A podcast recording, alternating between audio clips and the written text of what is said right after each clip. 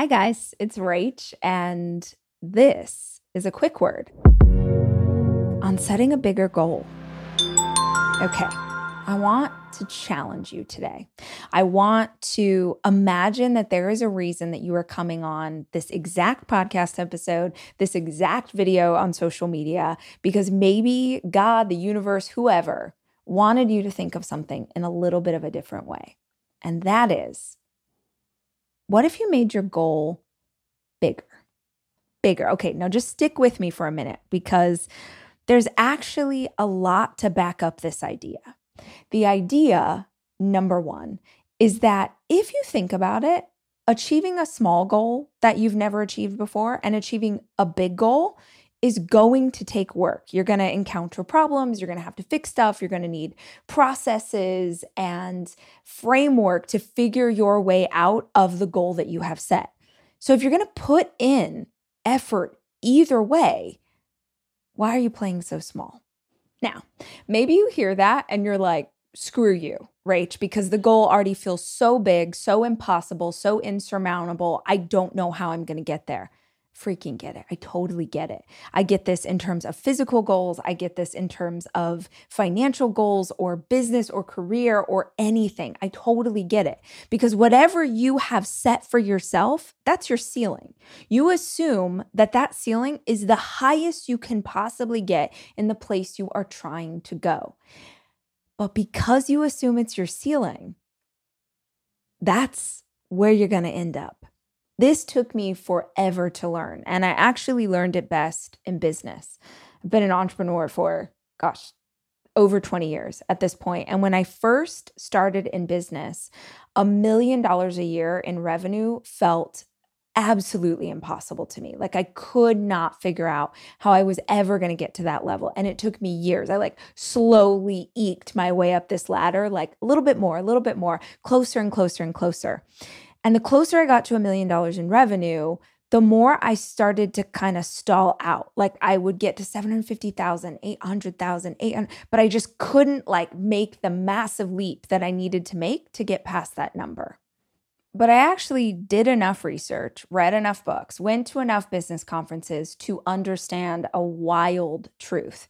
Getting past a million dollars, getting past 26 miles, getting past any ceiling that you have made up in your own mind is 100% in your own mind.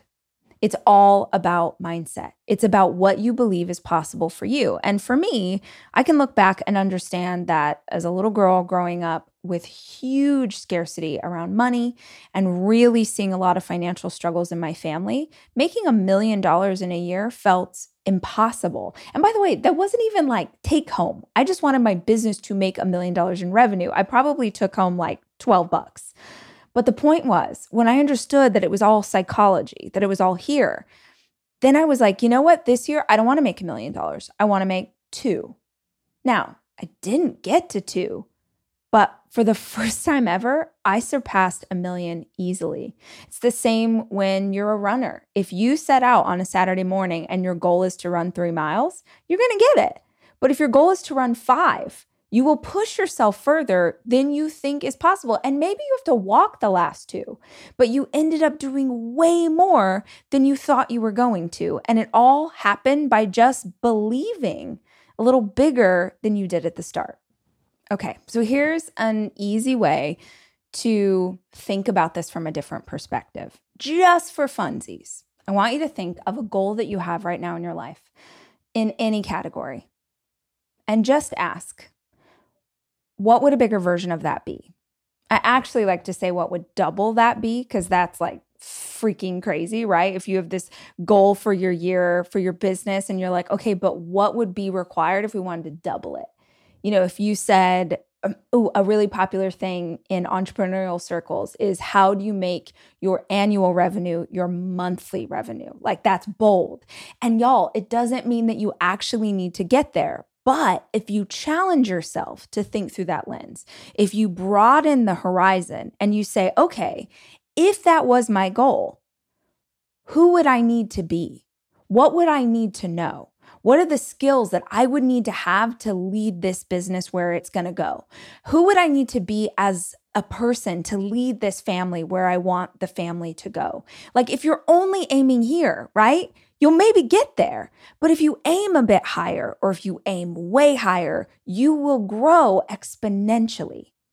So imagine for a second, like literally visualize this for a second. You are the version of you who has pulled off this bigger goal. You were going to train for a half marathon, bitch, you did an ultra. Like you were going to do, uh, you were going to pay off your student loans. You're like, I paid off my student loans and I put $10,000 away in savings. Like whatever it is, you're a bigger, better version of who you thought you were going to be, right?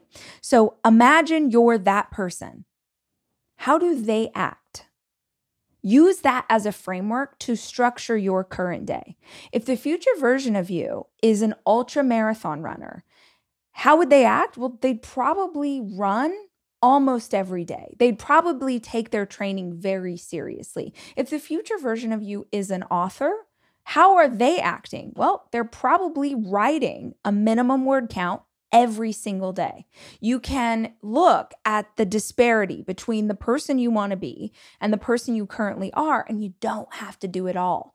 But in between this gap are some really good ideas for what to do next to take yourself to the next level. So, even if it's just an exercise, asking yourself, challenging yourself to make the goal bigger can give you a lot of really great ideas.